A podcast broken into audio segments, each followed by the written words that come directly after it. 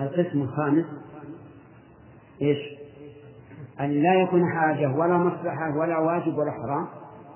فهذه مختلف فيها. فقال شيخ الإسلام ابن تيمية رحمه الله لا يح... لا يح... لا تحل التوحيد. قال إنها حرام. لأن التورية ظاهرها يخالف باطنها إذ أن معنى التورية أن ينوي بلفظه ما يخالف ظاهره. ففيها نوع من الكذب. فيقول إنها لا تجوز.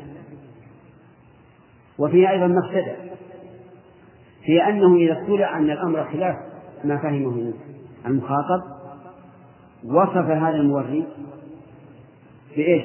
بالكذب. وساء ظنه فيه. وصار لا يصدق. وصار هذا الرجل يلعب, يلعب على الناس. وما قاله الشيخ قول بلا شك.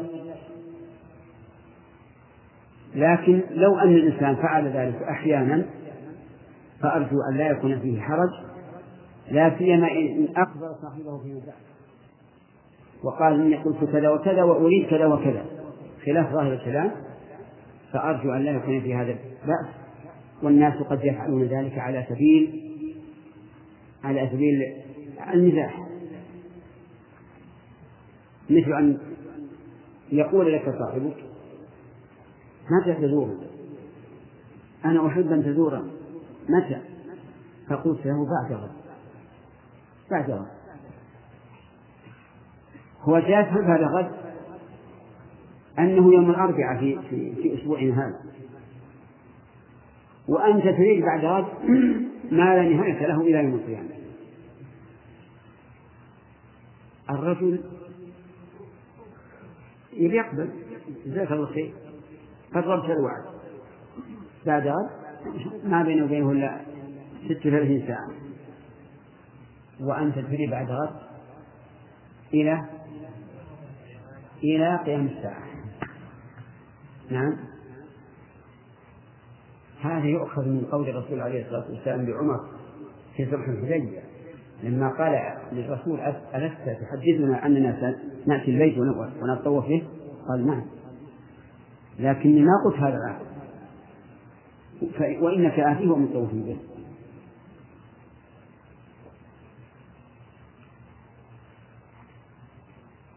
وجرت لشيخنا عبد الرحمن بن سعدي رحمه الله قصة حول هذا الموضوع. جاءه رجل في آخر شهر ذي الحجة. آخر شهر ذي الحجة. يعني باقي أيام على انقضاء السنة. وقال له يا شيخ أريد وعد. قال حسن ما حاصل وعد حسن ما حاصل وعد المتكلم ظن أنها أنها 12 شهرا يا رجل كان حسن ما حاصل وعد لا توعد. لما رآه قد غضب قال ما بقي بالسنة إلا أيام. عشرة أيام أو نحو فاقتنع الرجل فمثل هذا لا بأس به أحيانا. لا سيما إذا أخبر صاحبه. نعم. من فوائد هذا هذا الحديث تحريم احتقار المسلم. مهما بلغ. في الفقر في الجهل. لا تحتقره قال النبي صلى الله عليه وعلى آله وسلم رب أشعث أغبر مدفوع بالأبواب لو أقسم على الله لأبر. أشعث أغبر. ما يستطيع أن يصف نفسه. مدفوع بالأبواب. لا يفتح له. إذا فتح له أحد وشاف أنه فلان رد الباب عليه فدفعه بالباب يقول الرسول صلى الله عليه وعلى آله وسلم لو أقسم على الله لأضر. فكيف تحتقر اخاك المسلم؟ ولعل يوم من الدهر يكون أعلى منك ولهذا قال الشاعر لا تهين الفقير علك أن تركع يوما والدهر قد رفعه هذا شعر جاهل. لا تهين الفقير. علك أن تركع يوما أي تذل. والدهر قد رفع. وهذا أمر مشاهد. كم من أناس كانوا فقراء في أول حياتهم؟ لا يؤبه لهم فصاروا قادة. وصاروا أغنياء. أليس كذلك؟ طيب. إذا لا لا تحقر أخاك المسلم. حتى لو سألته عن مسألة كل يفهمها ولم يفهمها لا تحتقر فلعل الله يفتح عليه ويتعلم من العلم ما يكون به أعلم منه ومن فوائد هذا الحديث أن التقوى محلها القلب. كقوله صلى الله عليه وعلى آله وسلم التقوى ها هنا. وأشار إلى الصدر يعني في قلبه. ومنها أن الفعل قد يؤثر أكثر من القول. في المخاطبات. لأن النبي صلى الله عليه وعلى آله وسلم بإمكانه أن يقول التقوى في القلب. لكن قال التقوى ها هنا وأشار إلى صدره لأن المخاطب يتصور هذه الصور ويتخيلها في ذهنه وقد مر علينا أمثلة من هذا من الصحابة وغيرهم. ومن فوائد هذا هذا هذا الحديث الرد على أولئك المجادلين بالباطل الذين إذا فعلوا معصية في الجوارح ونهوا عنها. قال التقوى ها هنا. التقوى ها هنا. فما جوابنا على هذا الجدل جوابنا أن نقول لو اتقى ما هنا لاتقت الجوارح. لأن النبي صلى الله عليه وعلى آله وسلم قال ألا وإن في الجسد مضغة إذا صلحت صلح الجسد كله وإذا فسدت فسد الجسد كله. ألا وهي القلب ومن فوائد هذا الحديث عظمة احتقار المسلم. لقوله بحسب امرئ من الشر أن يحقر أخاه المسلم. ومن فوائد هذا الحديث أن المسلم على المسلم حرام دمه وماله وعرضه. أكد ذلك صلى الله عليه وسلم لأهميته. فيستفاد من ذلك وجوب احترام المسلم في هذه الأمور الثلاثة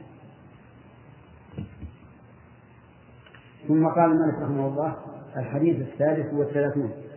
عن أبي هريرة رضي الله عنه عن, عن النبي صلى الله عليه وعلى آله وسلم قال من نفس عن مؤمن كربة من كرب الدنيا نفس الله عنه كربة من كرب يوم القيامة.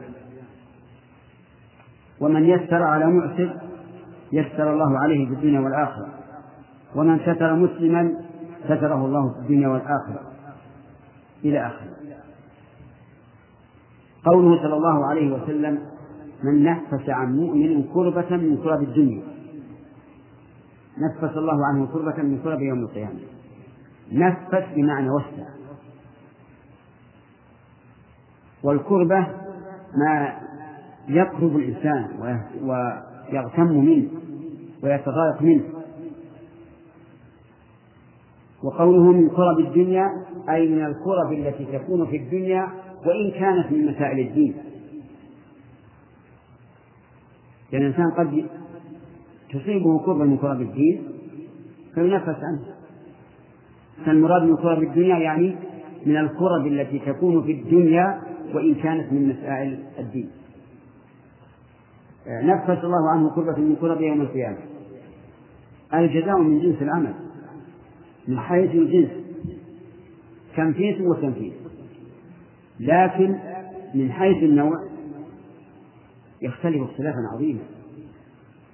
كرب الدنيا لا تساوي شيئا بالنسبة لكرب الآخرة. فإذا نفس الله عن الإنسان كربة من كرب الآخرة كان ثوابه أعظم من من عمله. و وقول يوم القيامة هو الذي تقوم فيه الساعة. وسمي بذلك لثلاثة أمور.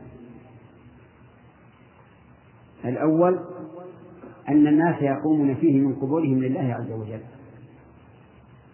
قال الله تعالى يوم يقوم الناس لرب العالمين. ما يقول اسمك؟ أنت معنا؟ الثاني أنه تقام فيه الأشهاد. كما قال عز وجل إنا لننصر رسلنا رسلنا والذين آمنوا في الحياة الدنيا ويوم يقوم الأشهاد. الثالث أنه يقام فيه العدل لقول الله تعالى ونضع الموازين القسط ليوم القيامة فلا تظلم نفس شيئا ومن يسر على معسر يسر الله عليه في الدنيا والآخرة. يسر أي سهل. على معسر أي ذي إعسار كما قال عز وجل وإن كان ذو عسرة فنظرة إلى ميسر يسر الله عليه في الدنيا والآخرة. ويشمل تيسير هذا تيسير المال وتيسير الأعمال وتيسير التعليم وغير ذلك.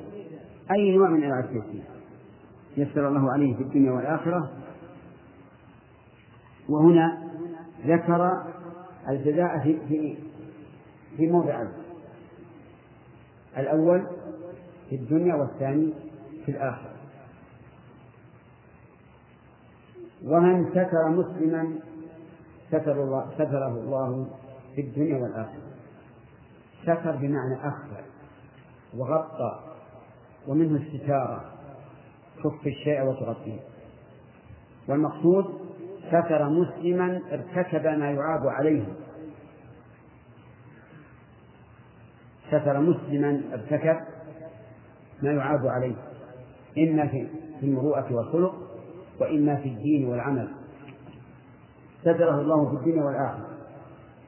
ثم قال ومن سلك طريقا يلتمس فيه علما سهل الله له به طريقا إلى الجنة.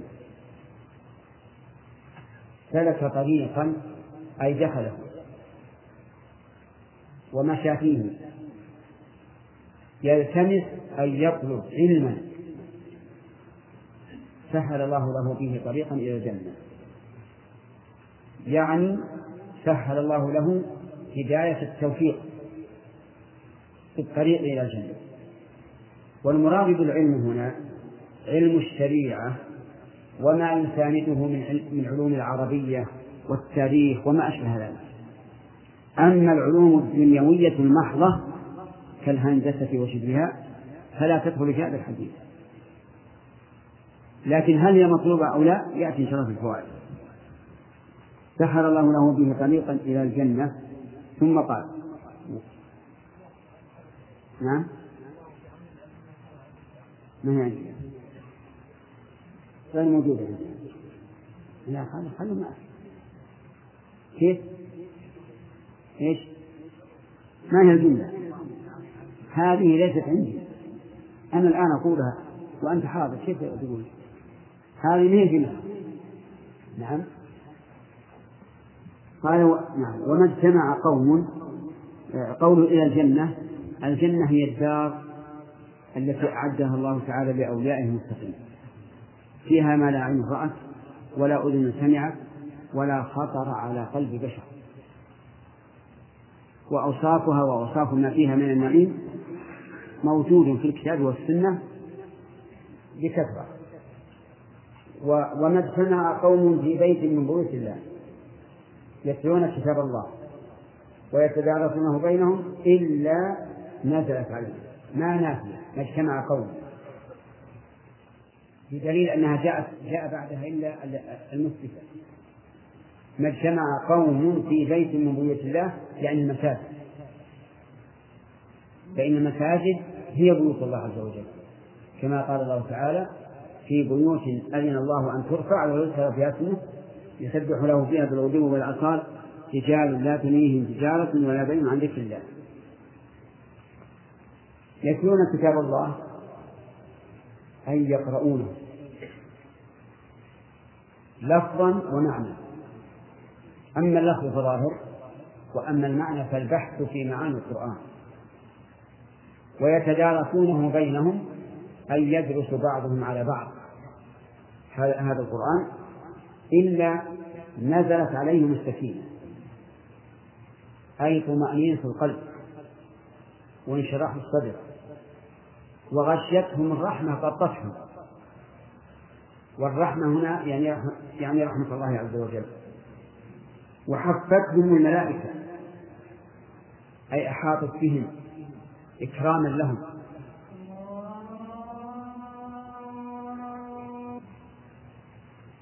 عبد الرحمن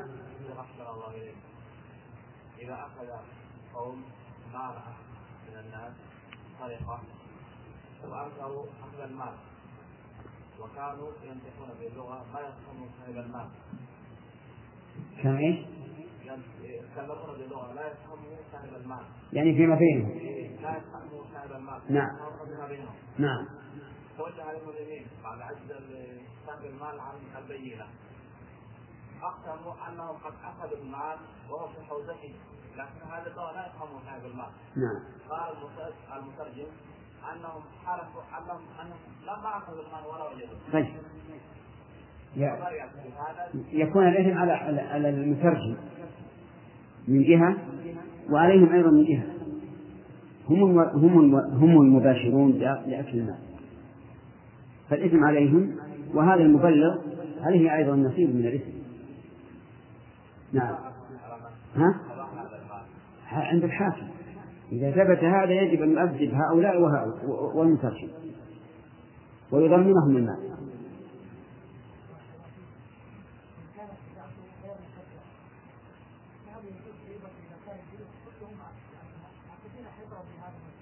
نعم.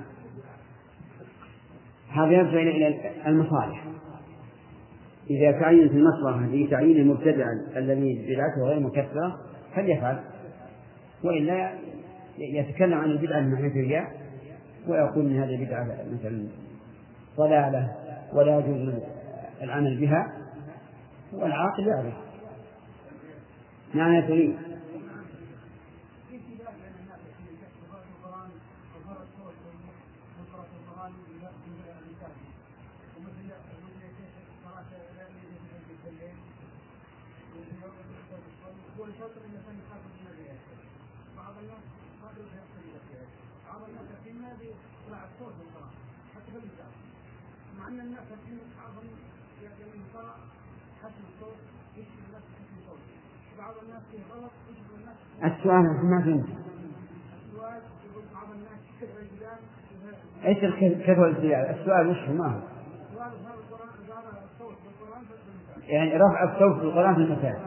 إذا كان يشوش ما يجوز.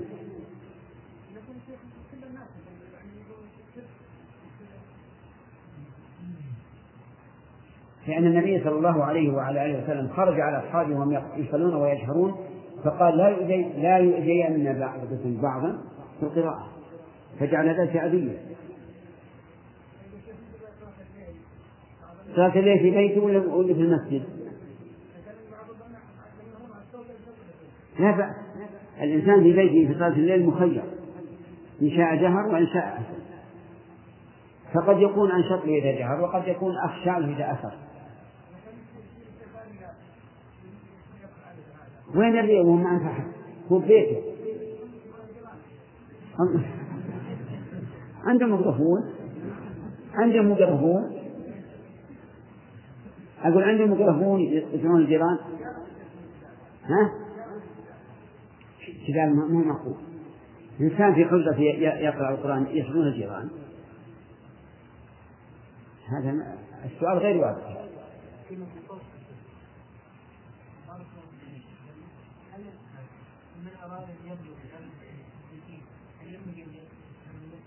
إيش؟ إيه؟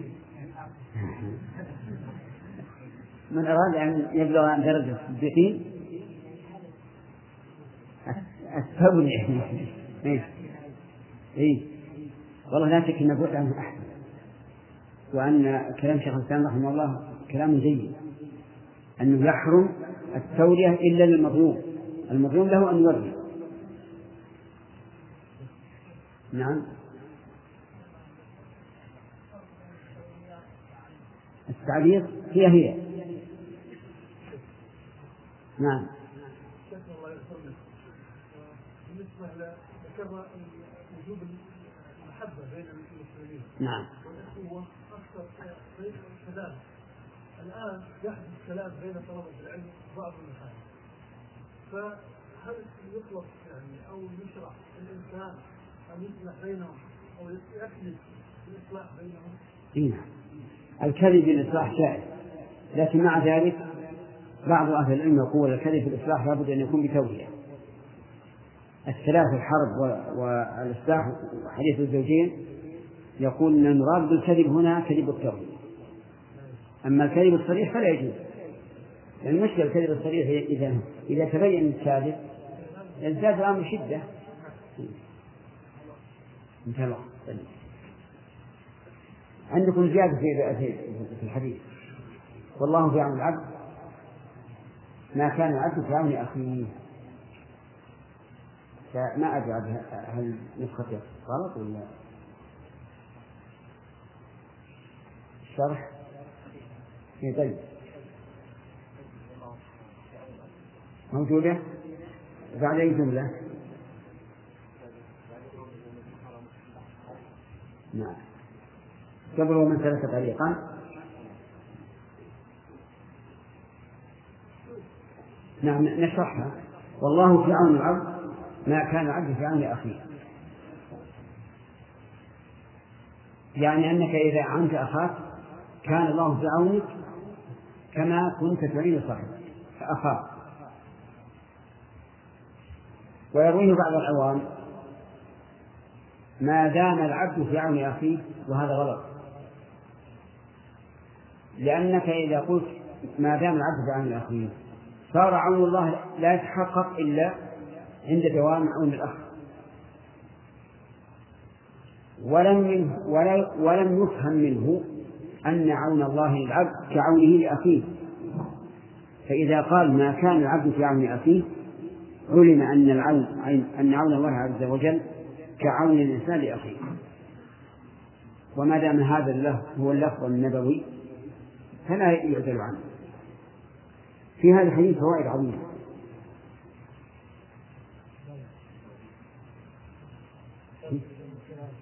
إيش؟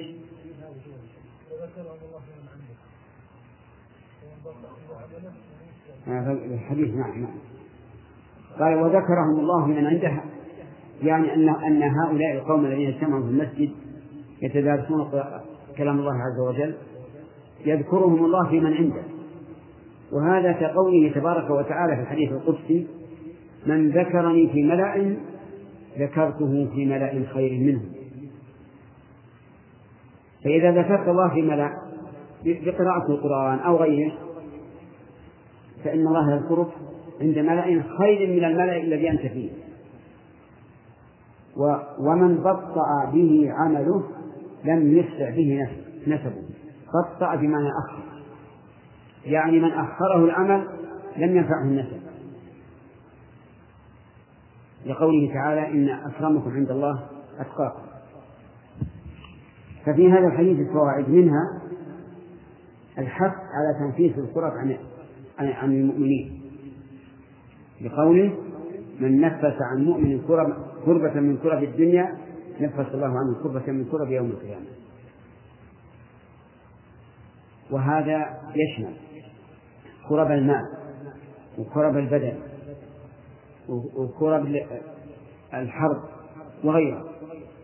كل كربة تنفذ بها عن المؤمن فهي داخلة في هذا الحديث. ومن فوائد هذا الحديث أن الجزاء من جنس العمل. تنفيس بتنفيس وهذا من كمال عدل الله عز وجل. ولكن هل يختلف النوع أو لا يختلف؟ الجواب يختلف. لأن الثواب أعظم من العمل. الحسنة بعشر أمثالها إلى سبعمائة ضعف ومن فوائد هذا الحديث إثبات يوم القيامة. لقوله آه نعم. آه، نفس الله عنه كربة من كرب يوم القيامة.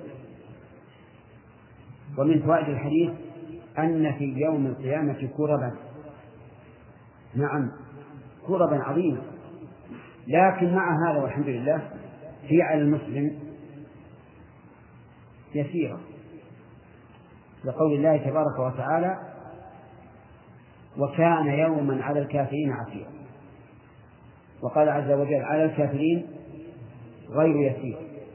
وقال عز وجل فقال الكافرون هذا يوم عسر أما المؤمن فإن الله سبحانه وتعالى ييسره عليه ويخففه عنه.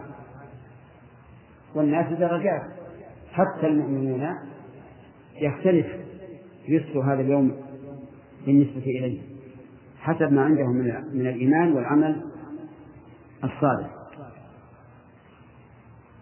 ومن فوائد الحديث الحث على التيسير على المعسر وأنه يسر عليه في الدنيا والآخرة. والمعسر تارة يكون معسرا بحق خاص له وتارة يكون معسرا بحق لغيرك. والحديث يشمل الأمرين من يسر على معسر يسر الله عليه لكن إن كان الحق لك فالتيسير واجب وإن كان لغيرك فالتيسير مستحب. مثال ذلك رجل يطلب شخصا ألف ريال. الشخص معسر فهنا يجب التيسير عليه. لقول الله تعالى وإن كان ذو عسرة فنظرة إلى ميسرة. ولا يجوز أن تطلبه منه. ولا أن تعرض بذلك. ولا أن تطالبه عند القاضي. لقوله تعالى وإن كان ذو عسرة فنظرة إلى ميسرة. ومنها ومن هنا نعرف. خطأ أولئك القوم خطأ أولئك القوم الذين يطلبون المعسرين ويرفعونهم إلى القضاء ويحبس ويطالبون بحبسهم. وأن هؤلاء والعياذ بالله قد عصوا الله ورسوله. فإن الله يقول وإن كان ذو عسرة فنظرة إلى مئة طيب. فإن قال قائل ما أكثر أهل الباطل ما أكثر أهل الباطل في الوقت الحاضر الذين يدعون الإعسار وليسوا بمعتدين فصاحب الحق لا يثق بادعاء من الإعسار فنقول نعم الأمانات اليوم اختلفت لا شك. وقد يدعي الإعسار من ليس بمعسر وقد يأتي بالشهود على أنه معسر لكن أنت إذا تحققت أو غلب على ظنك أنه معسر وجب عليك الكف عن طلبه ومطالبته. أما إذا علمت أن الرجل صاحب حيلة وأنه موسر لكن ادعى الإعسار من أجل أن يماطل بحقك فهنا لك الحق أن تطلب وتطالب. هذا بالنسبة للمعسر إيش؟ بحق لك. أما إذا كان معسرا بحق لغيرك فإن التيسير عليه سنة. وليس بواجب. اللهم إلا أن تخشى أن يساء إلى هذا الرجل المعسر ويحدث له حق وما أشبه ذلك. فهنا قد نقول بوجوب إنقاذه من ذلك. ويكون هذا واجبا عليك ما دمت قادرا. ومن فوائد هذا هذا الحديث أن التيسير على المعسر فيه أجران. أجر في الدنيا وأجر في الآخرة. فإن قال قائل لماذا لم تذكر الدنيا في الأول؟ من نفس عن مؤمن كربة من كرب الدنيا نفس الله عنه كربة من كرب يوم القيامة فقط. قلنا الفرق ظاهر. لأن من نفس الكربة أزالها فقط. لكن الميسر على المعسر فيه زيادة عمل. وهو التيسير. وفرق بين من يرفع الضرر ومن يحدث الخير. الميسر إيش؟ محدث للخير وجالب للتيسير والمفرج القربة رافع للقربة فقط. هذا والله أعلم. وجه كون الأول لا يجازى إلا في الآخرة والثاني يجازى في الدنيا والآخرة. ومن فوائد هذا الحديث الحث على الستر على المسلم. وقوله من ستر مسلما ستر الله في الدنيا والآخرة. ولكن دلت النصوص على أن هذا مقيد بما إذا كان الستر خيرا. والستر ثلاث أقسام. تارة يكون خيرا وتارة يكون شرا وتارة لا يدرى أيكون خيرا أم شرا. أما إذا كان خيرا فالستر محمود ومطلوب. كما لو رأيت مثاله رأيت رجلا صاحب خلق ودين وهيئة هيئة يعني آه، سمعة حسنة فرأيته في خطأ وتعلم منها أن هذا الرجل قد أتى الخطأ يعني قضاء وقدرا وأنه نابل. فمثل هذا ستره إيش؟ محمود وستره خير. الثاني إذا كان الستر ضررا.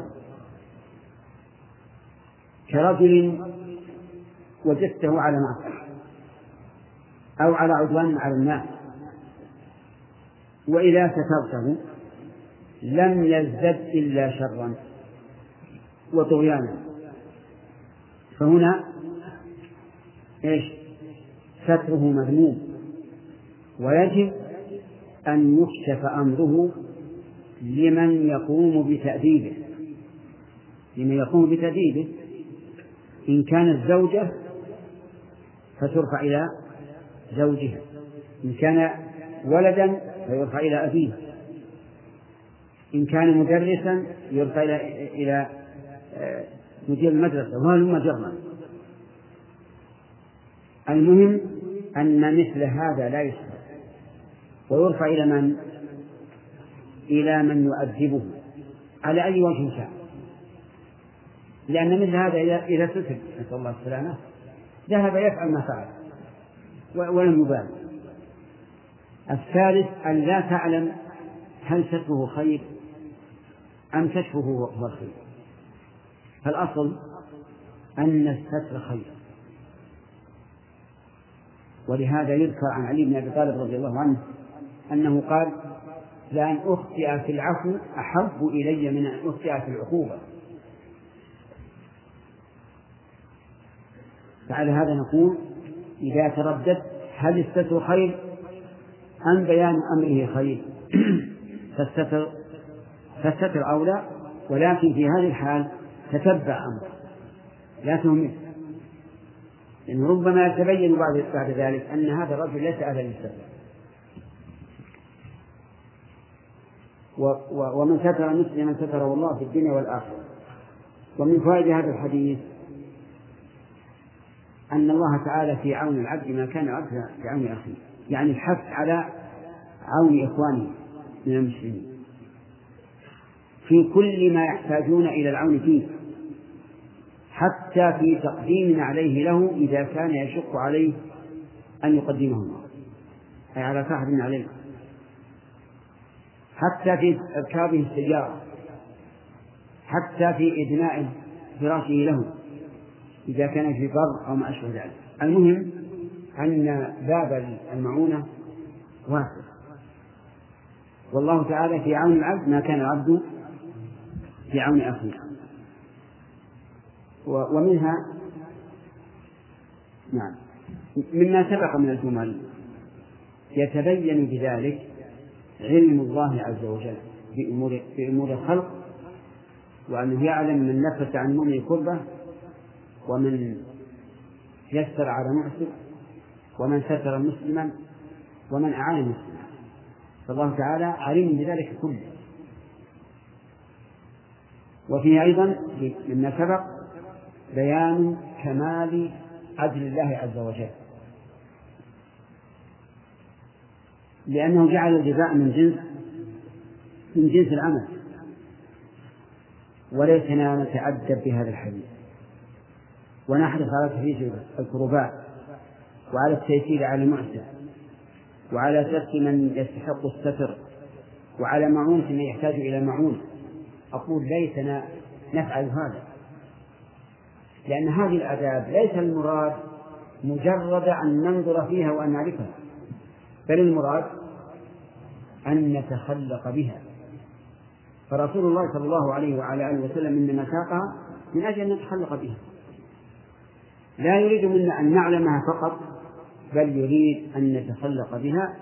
ولذلك كان سلفنا الصالح من الصحابة والتابعين يتخلقون بالأخلاق التي يعلمهم الله يعلمهم نبيهم محمد صلى الله عليه وعلى آله وسلم. إلى هنا والأسئلة.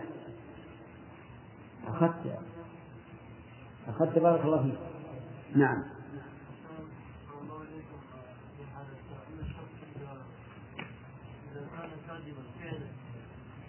ذلك ام يكون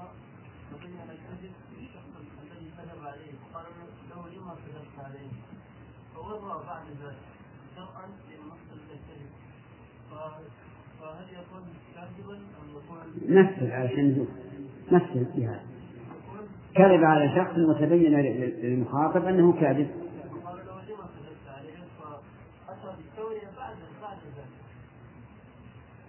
قل نفس المثال كلمة تبين إنه كاذب. يعني قال له فلان قدم البلد امس وهو ما قدم. فجاء إليه المخاطب وقال له يا فلان أخبرتني ان أن فلان قدم البلد امس وهو لم يقدم. ها؟ وش يقول؟ هو قدم له لم يقدم كل واحد سواء الفجأة أو النفي وقابله في المرة الثانية وقال له لماذا تقول فلان لم يقدم وقد قدم. فقال له نقصد شخص آخر. شخص آخر. يعني اسمهما واحد. هو يعني عندما أفهمه بالكذب قال له أنا أقصد شخص آخر. يقول قدم فلان وهو لم يقصد. طيب. قدم آه مثلا عبد الله ابن محمد ابن علي ابن الحسين مثلا إلى المدينة. إلى المدينة. طيب. ثم تبين أنه لم يقدم فقال له صاحبه كيف تقول إن فلان قدم وهو ما قدم؟ وش يقول؟ قال له أنا محمد بن عبد الله واحد آخر. واحد اخر يعني إلى رابع الجد. اتفقوا؟ على كل حال هذا سؤال تعمق ما ما ما ما أعرف وجهه. لكن الكذب محرم. وإن لم يتضمن اكل المال بالباطل. وعند العوام يقسمون الكذب إلى قسمين.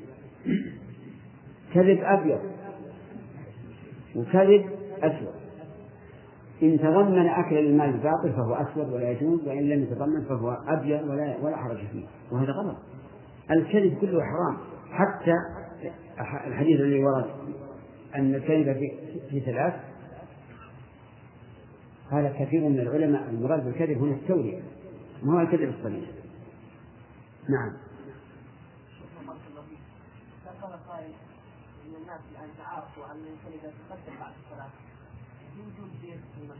إيش؟ الناس يعني اذا قال قائل تعارفوا نعم. الانسان نعم. نعم. نعم هنا داخل هذا ولذلك لو لو لو, لو أنك اطلعت على قلب هذا الرجل لوجدت فيه شيء من الترفه. أنا أشاهد بعضهم إذا تقدم قال ها. هذه جلسة متكبر؟ وإذا كان زين الحمد لله قم تقدم. إلى مكان آخر ولا تأخر؟ نعم. لا. نعم. إي نعم. العفو في ترك الواجبات والمغفرة في فعل المحرمات. نعم.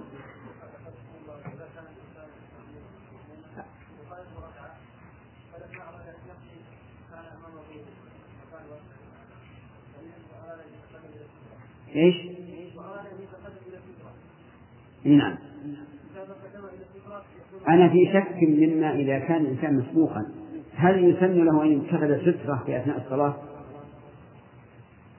يبدو لي أن الصحابة ما كانوا يفعلون هذا وإنما يسن اتخاذ السترة من أول الصلاة أما إذا كان الإنسان مسبوقا ومن المعلوم أنه في حال كونه مأموما لا يتخذ السترة ثم يذهب إلى آه، إلى الأمام ليتخذ السترة فأظن أن هذا ليس من هدي السلف.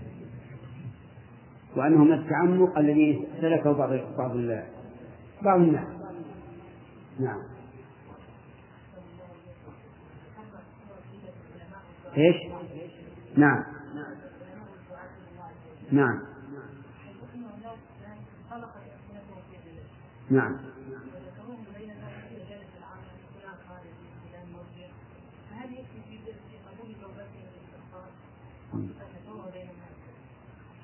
نعم إذا سب إذا اغتاب الإنسان أحدا من العلماء أو غير العلماء لا يكفي في التوبة أن يتوب فيما بينه وبين الله عز وجل.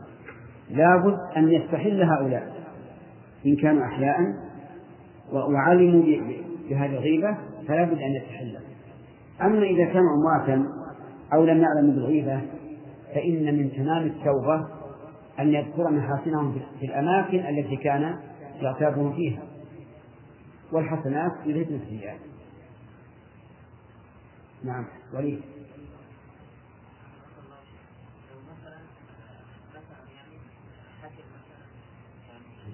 مثلا جثاه مرات قبل الجنة كيف؟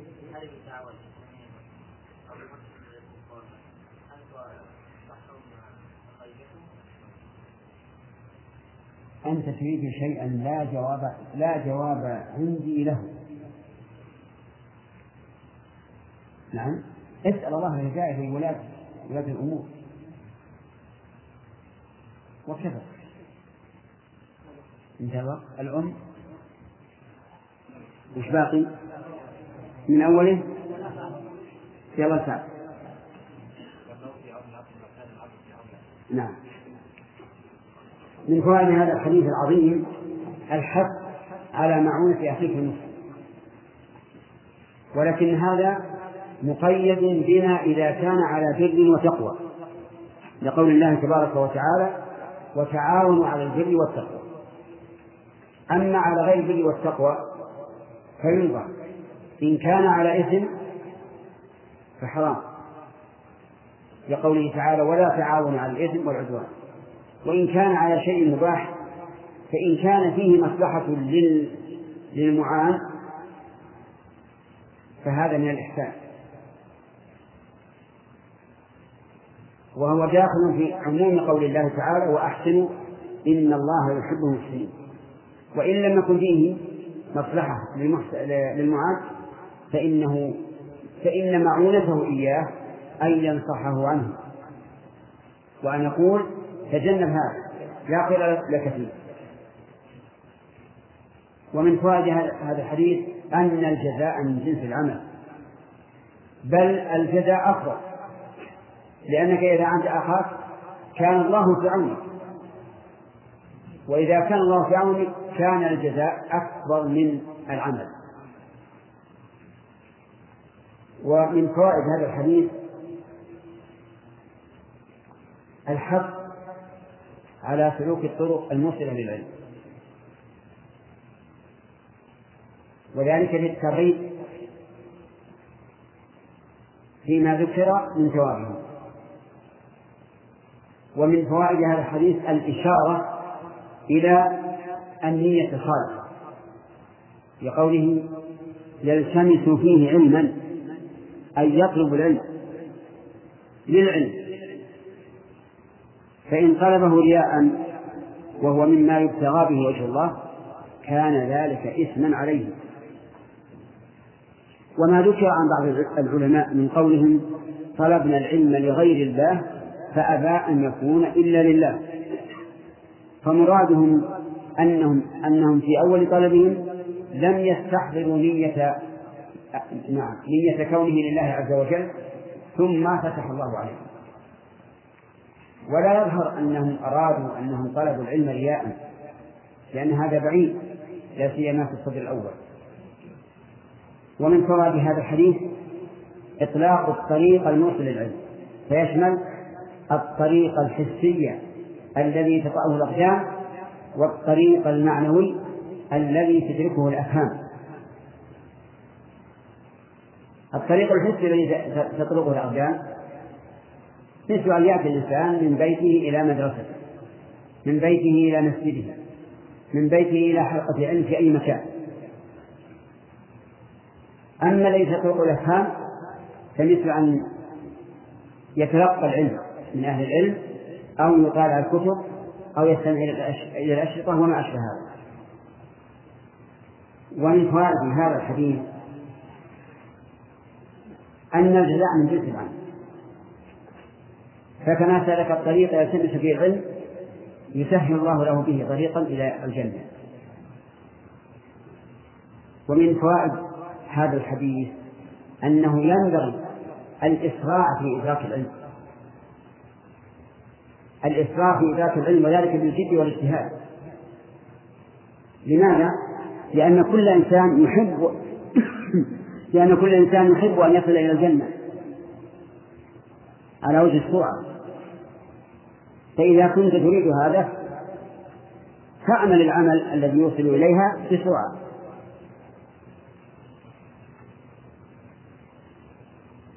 ومن فوائد هذا الحديث أن الأمور بيد الله عز وجل فبيده التسهيل وبيده ضده. وإذا آمنت بهذا فممن تطلب التسهيل من الله عز وجل. ومن فوائد هذا الحديث الحث على الاجتماع على كتاب الله عز وجل. أن يجتمعوا على كتاب الله. ثم إذا اجتمعوا فلهم ثلاث حالات. الحال الأولى أن يقرأوا جميعا بفم واحد وصوت واحد. وهذا على سبيل التعليم لا بأس به. وعلى سبيل التعبد بدعة. أفهمتم؟ يجتمعوا جميعا ويقرأ القرآن بفم واحد بصوت واحد. إن كان على سبيل التعليم فلا بأس به. كما يقرأ المعلم الآية ثم يتبعه المتعلمون. بصوت واحد هذا لا بأس به.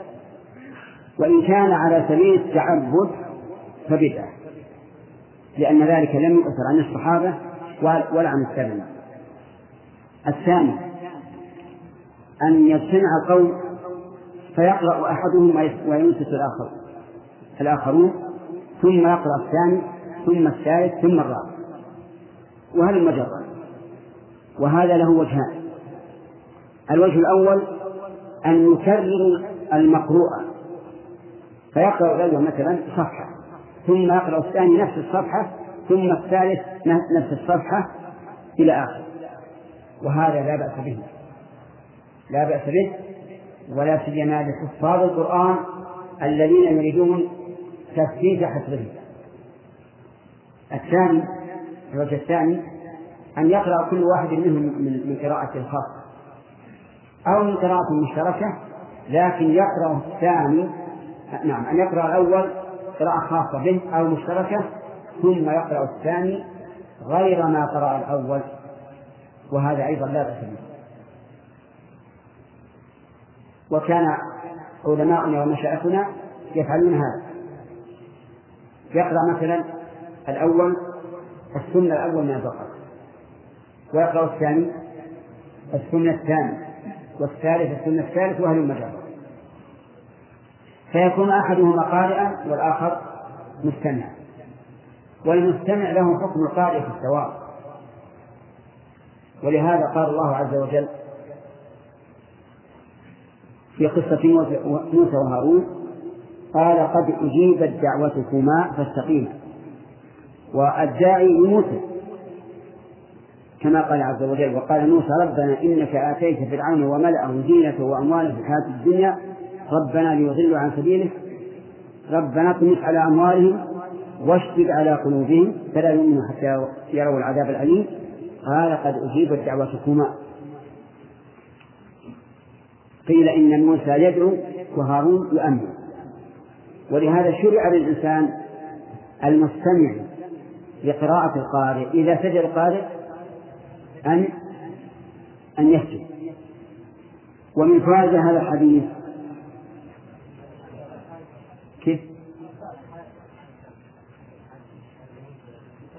نعم. الحالة الثالثة أن يجتمعوا وكل إنسان يقرأ لنفسه دون أن يستمع له الآخرون. وهذا هو الذي عليه الناس الآن. تجد الناس في الصف في المسجد كل يقرأ لنفسه والآخرون لا, لا يستمعون إليه. نعم. من فوائد هذا الحديث إضافة البيوت أي المساجد إلى الله. تشريفا لها لأنها محل ذكره وعبادته. والمضاف إلى الله عز وجل إما صفة وإما عين قائمة بنفسها وإما وصف في عين قائمة بنفسها. فما هو الذي من صفاته؟ الأول. فالجواب الأول هو الذي من صفاته. كقدرة الله وعزة الله وحكمة الله وما أشبه ذلك. والعين القائمة بنفسها مثل ناقة الله مساجد الله بيت الله. هذا يكون مخلوقا من مخلوقات الله عز وجل لكن أضافه الله إلى نفسه تشريفا وتعظيما. الثالث أن يكون عين قائمة بنفسها ولكنها ولكنها في عين أخرى. مثل روح الله. كما قال الله عز وجل ونفخنا فيها من روحي. وقال في آدم فإذا سويته ونفخت فيه من روحي. فهنا ليس المراد روح الله عز وجل نفسه بل المراد من الأرواح التي خلقها لكن أضافها إلى نفسه تشريفا وتعظيما. ومن فوائد هذا الحديث. أن السكينة تنزل في قراءة القرآن على هذا الوجه. وهي طمأنينة القلب والنفس والإشراح والسرور. ومن فوائد هذا هذا الحديث أن رحمة الله عز وجل تحيط بهؤلاء المجتمعين على كتاب الله. لقوله وغشيتهم الرحمة. أي أحاطتهم من كل جانب كالغشاء وهو الغطاء يكون على الإنسان. ومن فوائد هذا هذا الحديث تسخير الملائكة لبني آدم. لقوله حفتهم الملائكة. فإن هذا الحف إكرام لهؤلاء التالين لكتاب الله عز وجل. ومن فوائده إثبات الملائكة. والملائكة عالم الغيب كما سبق الكلام عليه عليهم في أول هذا هذا الكتاب. ومن فوائد هذا الحديث علم الله عز وجل بأعمال العباد. لقوله وذكرهم الله في من عنده. جزاء لذكرهم عز وجل لذكرهم ربهم عز وجل بتلاوة كتابه ومن فوائد هذا الحديث أن الله سبحانه وتعالى يجازي العبد بحسب عمله. فإن هؤلاء القوم لما تذاكروا بينهم وكان كل واحد منهم يسمع الآخر ذكرهم الله في من عنده من الملائكة. تنويها بهم ورفعة لذكرهم وفي الحديث الصحيح أن الله تعالى قال أنا عند ظن عبدي بي وأنا معه إذا ذكرني. فإن ذكرني في نفسه ذكرته في نفسي. وإن ذكرني في ملأ ذكرته في ملأ خير منه. ومن فوائد هذا الحديث أن النسب لا ينفع صاحبه. إذا أخره عن صالح الأعمال. كقوله من بطأ به عمله يعني أخره لم يسرع به نسب. طيب. فإن فإن لم يبطئ به العمل وسارع إلى الخير وسبق إليه فهل يسرع به النسب؟ فالجواب لا شك أن النسب له تأثير وله ميزة. ولهذا نقول جنس العرب خير من غيرهم من الإسلام. وبنو هاشم أفضل من غيرهم من قريش كما جاء في الحديث إن الله اصطفى من بني إسماعيل كنانة واصطفى من كنانة قريشا واصطفى من قريش بني هاشم واصطفاني من بني هاشم. وقال خياركم في الإسلام خياركم في الجاهلية إذا فقوا فالنسب له تأثير. ولذلك تجد قبائل العرب غير قبائل غيرهم. فهم خير في الفهم خير في الجلادة خير في الشجاعة خير في العلم. لكن إذا بطأ بهم العمل صاروا شرا من غيرهم. انظر إلى أبي لهب عم النبي صلى الله عم النبي صلى الله عليه وعلى آله وسلم ماذا ماذا كانت حاله؟ أن الله أنزل فيه سورة كاملة تبت يدا أبي لهب وتب إلى آخره ثم قال المالك رحمه الله الحديث السابع والثلاثون عن ابن عباس رضي الله عنه والأحسن المقر رضي الله عنهما لأن عبد الله مؤمن وأبوه مؤمن. وهنا مضاف مضاف إليه. ابن مضاف وعباس مضاف إليه. فهما رجلان فالأفضل أن يقال الأولى أن يقال عنهما.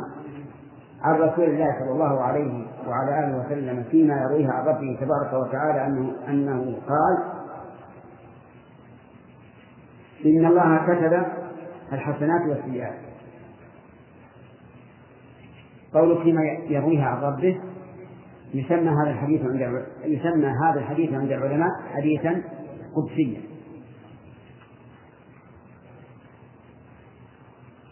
نعم. فيما أنه قال إن الله كتب الحسنات والسيئات. كتب وقوعها وكتب ثوابها. فهي واقعة بقضاء الله وقدره. المكتوب في اللوح المحفوظ. وهي أيضا مكتوب ثوابها كما سيبين في الحديث. فقول كتب الحسنات والسيئات أي كتب إيش وقوعها وثوابها. أما وقوعها ففي الله المحفوظ وأما ثوابها فبما دل عليه الشرع. ثم بين ذلك أي فالصلاة فمن هم بحسنة فلم يعملها كتبها الله عنده حسنة كاملة. من هم بحسنة فلم يعملها كتبها الله عنده حسنة كاملة. والهم هنا ليس مجرد حديث حديث النفس. لأن حديث النفس لا يكتب لا للإنسان ولا ولا عليه. لكن المراد عزم عليه. عزم على أن يفعل ولكن لم يفعل. تكاسل ولم يفعل. فيكتبها الله حسنة كاملة. كيف يثاب وهو لم يعمل؟ يثاب على العزم مع النية الصادقة. تكتب حسنة كاملة. واعلم أن من هم بالحسنة فلم يعملها على وجوه. الوجه الأول أن يسعى بأسبابها ولكن لم يدركها. فهذا يكتب له الأجر كاملا. كقول الله تبارك وتعالى ومن يخرج من بيته مهاجرا إلى الله ورسوله ثم يدركه الموت فقد وقع أجره على الله.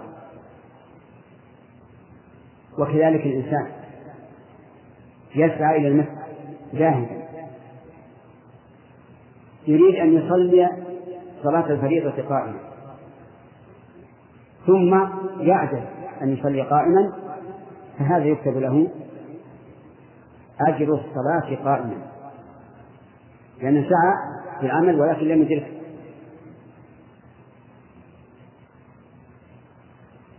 هذا الأول. الثاني أن يهم بالحسنة ويعزم عليها ولكن يتركها.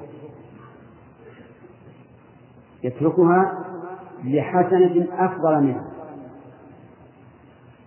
فهذا يثاب ثواب الحسنة العليا التي هي أكمل.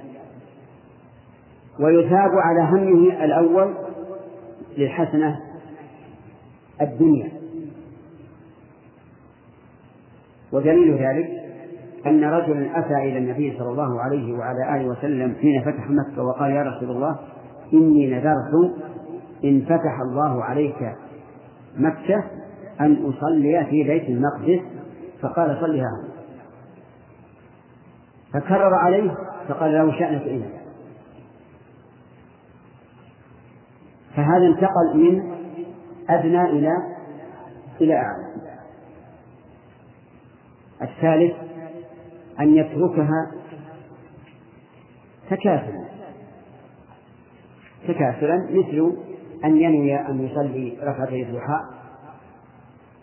فقرأ عليه الباب أحد أصحابه وقال اذهب بنا نتمشى. فترك الصلاة وذهب معه يتمشى. فهذا إيش؟ يثاب على الهم الأول والعزم الأول ولكن لا يثاب على الفعل لأنه لم يفعله بدون عذر وبدون انتقال إلى ما هو أفضل. ثم قال في الحديث وإن وإن إيش؟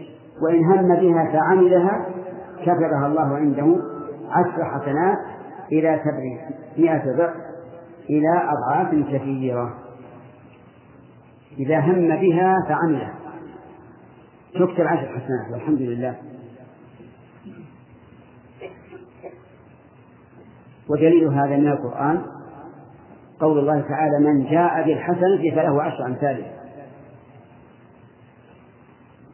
ومن جاء بالسيئة فلا يجزى إلا مثلها وهم لا يظلمون. يقول إلى نعم. عشر حسنات. هذه العشر حسنات كتبها الله على نفسه ووعد بها وهو لا يخلف الميعاد. وسبعمائة ضعف تحت مشيئة الله. إن شاء ضاعف إلى هذا وإن شاء لم يضاعف. إلى سبعمائة ضعف إلى أضعاف كثيرة يعني أكثر من سبعمائة ضعف وإن هم بشيء. انتهينا الآن من الهم بالحسنة وبينها الله عز وجل بيانا واضحا. إذا هم بها وإذا عمل ونحن أضفنا إلى ذلك من قواعد الشريعة إذا هم بها وتركها. طيب. قال وإن هم بسيئة. فلم يعملها كتبها الله عنده حسنة كاملة. وإن عمل وإن هم بها فعملها كتبها الله سيئة واحدة رواه البخاري ومسلم في صحيحهما. في هذه الحروف اعتنى النووي رحمه الله في هذا الكتاب بهذا الحديث إذا هم بالسيئة فلم يعملها كتبها الله تعالى عنده حسنة كاملة أفهمت؟ لماذا؟ جاءت الحديث لأنه إنما تركها من جراء أي من أجل فتكتب حسنة كاملة لأنه تركها لله. واعلم أن الهم بالسيئة له أحوال. الحال الأولى أن يهم بالسيئة يعني عزم يقلب مو مجرد حديث النفس. ثم يراجع نفسه فيتركها لله عز وجل. فهذا هو الذي يؤجر. تكتب حسنة كاملة. لأنه تركها لله ولم يعمل حتى يقع عشر سنوات. الثاني الحالة الثانية أن يهم بالسيئة ويعزم عليها لكن يعجز عنها. بدون أن يسعى بأسبابها كالرجل الذي أخبر عنه النبي صلى الله عليه وسلم أنه قال ليس لي مثل مال فلان أعمل فيه مثل عمل فلان. وكان فلان يسرف على نفسه في تصريف ماله. فهذا يكتب له يكتب عليه سيئة لكن ليس كعامل السيئة بل يكتب وزر نيته. كما جاء في الحديث بلفظه فهما فهو بنيته فهما في الوجه سواء هذا إيش؟ الحال هذه ما هي؟ الحال الثانية الحال الثالثة. أن يهم بالسيء ويسعى بالحصول في الحصول عليه ولكن يعرف فهذا يكتب له يكتب عليه وزر السيئة كاملة. ودليل ذلك قول النبي صلى الله عليه وعلى آله وسلم إذا التقى المسلمان بسيفيهما فالقاتل والمقتول في النار. قالوا يا رسول الله هذا القاتل فما بال المقتول؟ ليش يكون في النار؟ قال لأنه كان حريصا على قتل صاحبه. فكتب عليه آه، عقوبة القاتل. ومثاله لو أن إنسانا تهيأ ليسلك وأتى بالسلم يتسلق ولكن عجز يكتب له يكتب له يكتب عليه وزر السابق. لأنه هم بالسيئة وسعى بأسبابه ولكن عجز هذه ثلاث حالات. فيه حال رابعة. أن يهم بالسيئة ثم يعزف عنها لا لله ولا للعبد ولا نعم. فهذا لا له ولا عليه. لا له ولا عليه. وهذا يقع كثيرا. يهم الإنسان بالسيئة ثم تطيب نفسه ويعزف عنها. فهذا لا يمكن أن يثاب لأنه لم يتركها لله. ولا يمكن أن يعاقب لأنه ما ما فعل ما يوجب العقوبة. وعلى هذا فيكون قوله في الحديث كتبها الله عنده حسنة كاملة متى؟ إذا تركها لله عز وجل. وإن هم بها فعملها كتبها الله سيئة واحدة. الحمد لله. ولهذا قال الله عز وجل كتب ربكم على نفسه الرحمة وقال الله عز وجل إن رحمتي سبقت غضب. وهذا ظاهر من الثواب على الأعمال الصالحة والجزاء على الأعمال السيئة. قال النووي رحمه الله فانظر يا أخي فانظر. مو بارد شوي. براد أو زين؟ طيب. قال فانظر يا أخي وفقنا الله وإياك إلى عظيم لطف الله تعالى وتأمل هذه الألفاظ وقوله عنده نعم وقوله عنده إشارة إلى الاعتناء بها. وقوله شاملة للتأكيد وشدة الاعتناء بها. وقال في السيئة التي هم بها ثم تركها كتبها الله عنده حسنة كاملة فأكد فأكدها بكاملة. وإن وإن عملها كتبها سيئة واحدة فأكد تقليلها بواحدة. ولم يؤكدها بكاملة فلله الحمد والمنة. سبحانه لا نحصي ثناء عليه وبالله التوفيق. هذا تعليق طيب من المؤلف رحمه الله. في هذا الحديث في هذا الحديث فوائد. منها رواية النبي صلى الله عليه وعلى آله وسلم عن ربه. وما رواه عن ربه في الأحاديث القدسية. هل هو من هل هو من كلام الله عز وجل؟ لفظا ومعنى؟ أو هو من كلام الله معنى واللفظ من الرسول صلى الله عليه وعلى آله وسلم؟ اختلف المحدثون في هذا على قولين. والسلامة في هذا أن لا تتعمق في البحث هذا وأن تقول قال النبي صلى الله عليه وعلى آله وسلم فيما يرويه عن ربه كفى. ومنها إثبات كتابة الحسنات والسيئات وقوعا وثوابا وعقابا. لقوله إن الله كتب الحسنات والسيئات.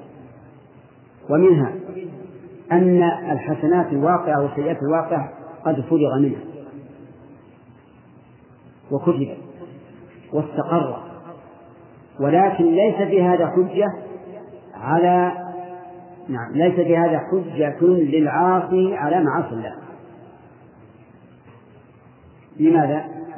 لأن الله تعالى أعطاه سمعا وبصرا وفهما وأرسل إليه الرسل وبين له الحق وهو لا يدري ماذا كتب له في الأصل.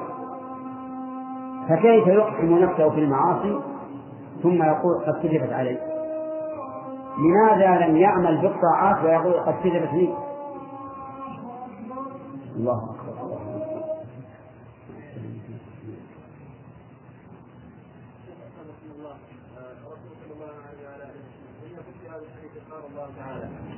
نعم جاء نعم.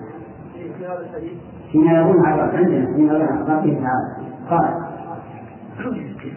عندك هكذا لأن عندي فيما يظن على ربه تبارك وتعالى قال إن الله نعم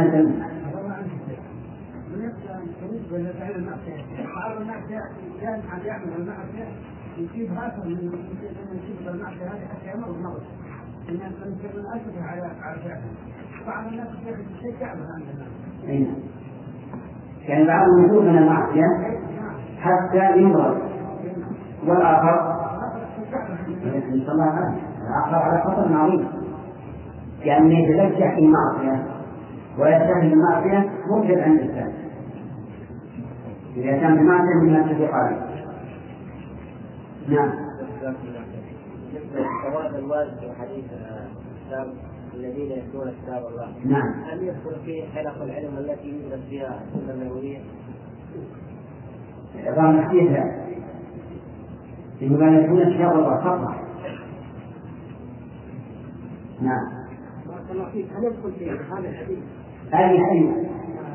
الجملة التي ذكرها في بيت من بيوت الله. نعم. يعني في غير المساجد؟ لا. لابد أن يكون في يد من الله لشرف المكان. نعم. بارك الله فيكم. ذكرتم أنكم إن شاء الله ستعلقون على العلم الدنيوي غير العلم الشرعي. نعم. ولكن ولكن نسينا. العلم الدنيوي إن كان فيه مصلحة عامة فهو من الإحسان وقد ذكر بعض العلماء رحمه الله أن ما يحتاج الناس إليه من العلوم الدنيوية تعلمه من فوق الكفايات. وقد يجب على المسلمين أن يتعلموا كيف يصنعون السيارات وكيف يصنعون الطائرات وكيف يصنعون الأدوات المساعدة فرح بهذا. وقد لا بد للمسلمين من شيء تقوم به دنياهم. وهذا فرض كفاية. وأكثر العلم أنه ليس بفرض الكفاية لكنه مما يسأل عليه أما إذا كانت العلوم الدنيوية ليس فيها خير ولا شر فهي أربعة وأما إذا كان فيها شر فهي محرمة. كالذي يتعلم علم الموسيقى والطرب وآلة له وما أشبه ذلك هذه محرم لأن المحرم يجب أن يتناساه المسلم وأن لا يقيم له المعاهد والمدارس وما أشبهها نعم.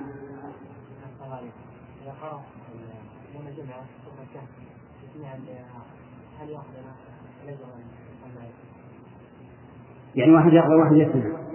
ظاهر الأدلة العامة أنه يحصل مقصد. إذا قرأ واحد سورة الكهف والآخر يستمع إليه ويتابعه تماما أنه يحصل مقصد. لكن الذي أرى أن يقرأه لأن لفظ الحديث من قرأ. وإلا لقلنا أن يقرأ في الكرسي بعد بعد الصلاة ويستمع إليها الثاني يكفي الثاني أن يستمع إلى هذا. فما قصد فعله بالله فلا بد من فعله وين أنت عبد الله؟ 46 ثانية وش هذا بجاء كم ساعة نصف سبع آه تسقط الآن. توافقون على هذا. يلا يا عبد الرحمن الله سبحانه وتعالى يكتب الحسنات نعم. وبهذا وما شابه هذا من الأدلة أخذه الذين يقولون إن الاستواء لله سبحانه وتعالى لم يثبت لله سبحانه وتعالى فإنما حتى النزول فإن الناس قالوا ملك. قال إيش؟ قالوا هو ملك ينزل والناس نعم. وقالوا الاستواء ما هو لله سبحانه وتعالى؟ فإن الله سبحانه وتعالى خلق شيء اسمه الرحمن ووضعه على العرش. أعوذ بالله. هكذا قالوا شيخ والله هذا أحسن شيء يحتاطم على وجه العلم الرحمن خلق شيء يسمى الرحمن أعوذ بالله. ولا قليل. هذه مكابرة والعياذ بالله. العلماء يقولون يحرم أن يتسمى إنسان بالرحمن أو يتصل بالرحمن وقالوا ما من أحد تسمى بالرحمن أو بصفته إلا أذاقه الله الذل. كيف هذا يقول هذا. هؤلاء مكررون لا الأحسن أن لا يجاوب. نعم. نكر إذا كان حول أحد. أرد عليه طيب. من فوائد هذا الحديث أن أن الله عز وجل كتب الحسنات والسيئات فقد من كل شيء. ولكن ليس بهذا ليس بهذا حجة على للعاصي على معصيته لماذا؟ أولا للدليل الأثري وثانيا للدليل النظري.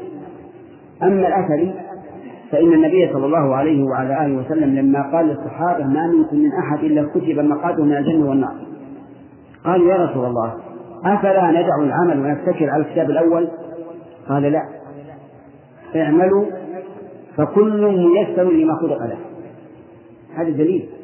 يعني لا تعتمد على شيء مكتوب وأنت لا تدري عنه اعملوا فكل ميسر لما خلق له. أما أهل السعادة فييسرون لعمل أهل السعادة وأما أهل الشقاوة فييسرون لعمل أهل الشقاوة. ثم تلا قوله تبارك وتعالى فأما من أعطى واتقى وصدق بالحسنى فسنيسره لليسر وأما من بخل واستغنى وكذب بالحسنى فسنيسره للعسر هذا دليل أثر. أمر النبي صلى الله عليه وسلم بقطع الاتكال على على ما كتب. وأن وأن نعمل أما الدليل النظري العقلي فيقال لهذا الرجل ما الذي أعلمك أن الله كتبك مسيئا؟ هل تعلم هذا قبل أن تعمل الإساءة؟ عجيب جماعة. لا. كلنا لا نعلم المقدور إلا إذا وقع. فلا حجة. لا حجة عقلية ولا حجة أثرية. ومن فوائد هذا هذا الحديث إثبات أفعال الله عز وجل. لقول كتب وسواء قلنا إنه أمر بأن يكتب أو كتب بنفسه سبحانه وتعالى. ففيه دليل على إثبات الأفعال لله عز وجل. وهذه مسألة اختلف فيها الناس وليس هذا موضع ذكر الاختلاف لأن كلامنا على شرح حديث. والذي عليه أهل السنة والجماعة أن صفات الله عز وجل فعلية وذاتية لازمة لله وفعلية متعلقة بمشيئته.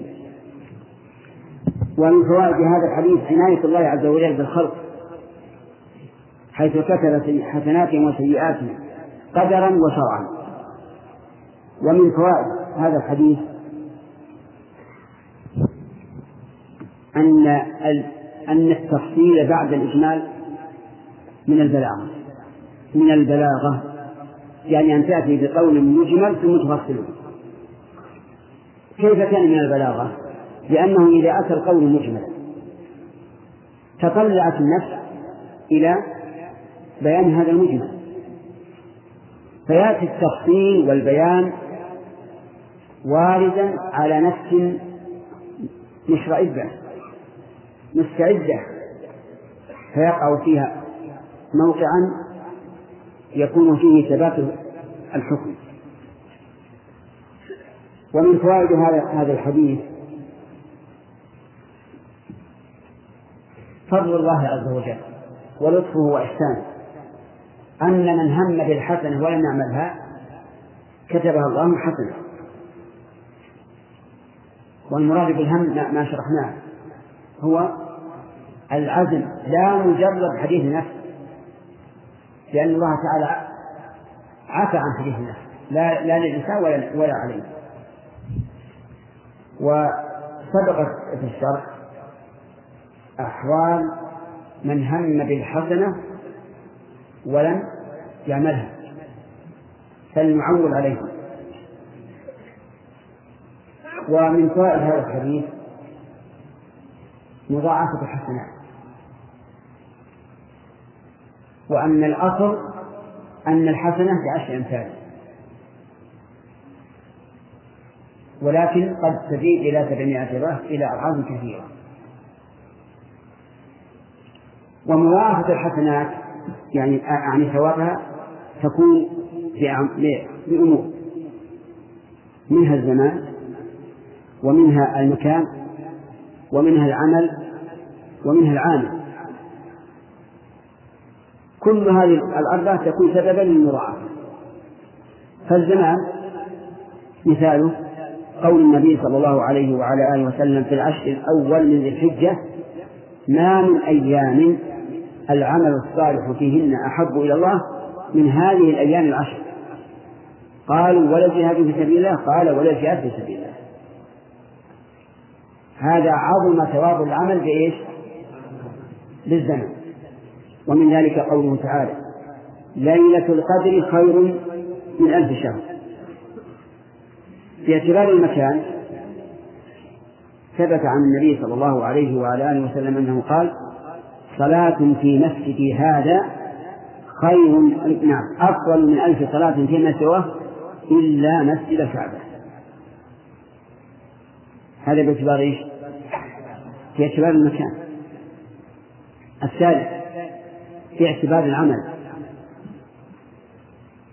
فقد قال الله تعالى في الحديث القدسي ما تقرب إلي عبدي بشيء أحب إلي مما افترضت عليه.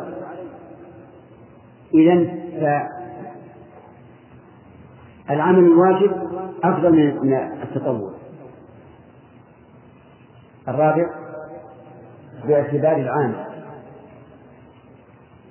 باعتبار العامل قال النبي صلى الله عليه وعلى آله وسلم لعبد الرحمن لخالد بن الوليد وقد وقع بينه وبين عبد الرحمن بن عوف ما وقع قال لخالد لا تسبوا أصحابي فوالذي نفسي بيده لو أنفق أحدكم مثل أحد ذهبا ما بلغ مد أحدهم ولا نصيب هذا باعتبار إيش؟ باعتبار العام. وهناك وجوه أخرى في المفاضلة تظهر للمتأمل وتدبر الأدلة.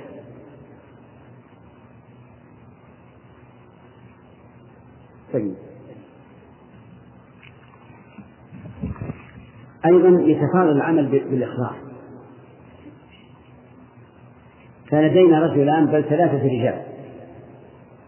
رجل نوى بالعمل امتثال أمر الله والتقرب إليه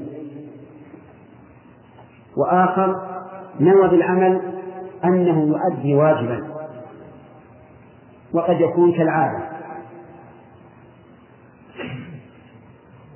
يرحمك الله. والثالث نوى شيئا من الرياء أو شيئا من الدنيا. أيهما أكمل؟ أيهم أكمل؟ الأول. ولهذا ينبغي لنا ونحن نقوم بالعبادة أن نستحضر أمر الله بها ثم نستحضر متابعة الرسول صلى الله عليه وعلى آله وسلم فيها. حتى يتحقق لنا الإخلاص والمتابعة. ومن فوائد هذا الحديث أن من هم بالسيئة ولم يعملها كتبها الله حسنة كاملة وقد سمعتم التفصيل في ذلك أثناء الشرح. فإن عملها إن هم بها وعملها فهي سيئة. نعم كتب الله سيئة واحدة. ولكن السيئات منها كبائر وصغائر. كما أن الحسنات منها واجبات وتطوعات. ولكل منه منهما الحكم والثواب المناسب. ثم قال المالك رحمه الله الحديث الثامن والثلاثون. عن أبي هريرة رضي الله عنه قال قال رسول الله صلى الله عليه وسلم إن الله تعالى قال من عادى لي وليا فقد آذنته بالحق. هذا الحديث القدسي كما سبق. يعني كالذي سبقه وقد تكلمنا على ذلك. وقول من عادى لي وليا أي اتخذه عدوا له. وولي الله عز وجل بينه الله عز وجل في القرآن. فقال ألا إن أولياء الله لا خوف عليهم ولا هم يحزنون. الذين آمنوا وكانوا يتقون. هذا الولي.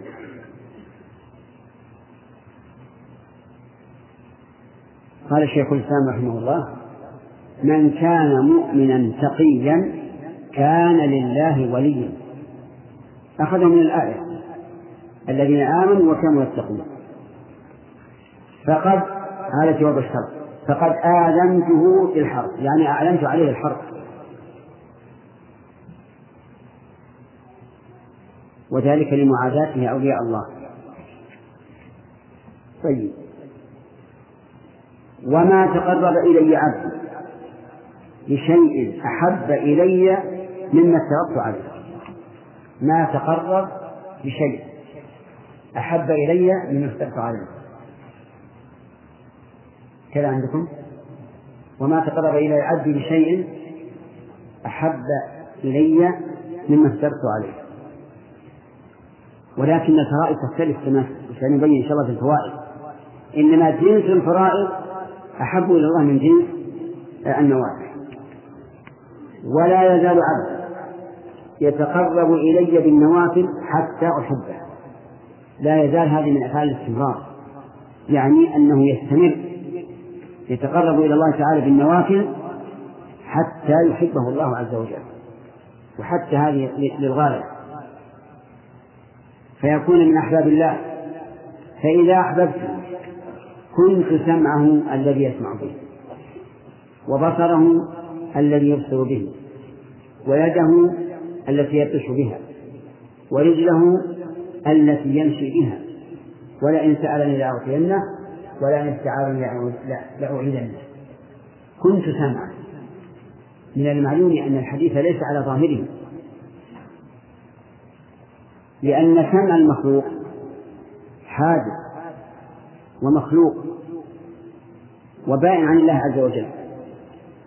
فما معناه إذن؟ قيل معناه أن الإنسان إذا كان وليا لله عز وجل وتذكر ولاية الله حفظ سمعه؟ حفظ سمعه. فيكون سمعه تابعا لما يرضي الله عز وجل.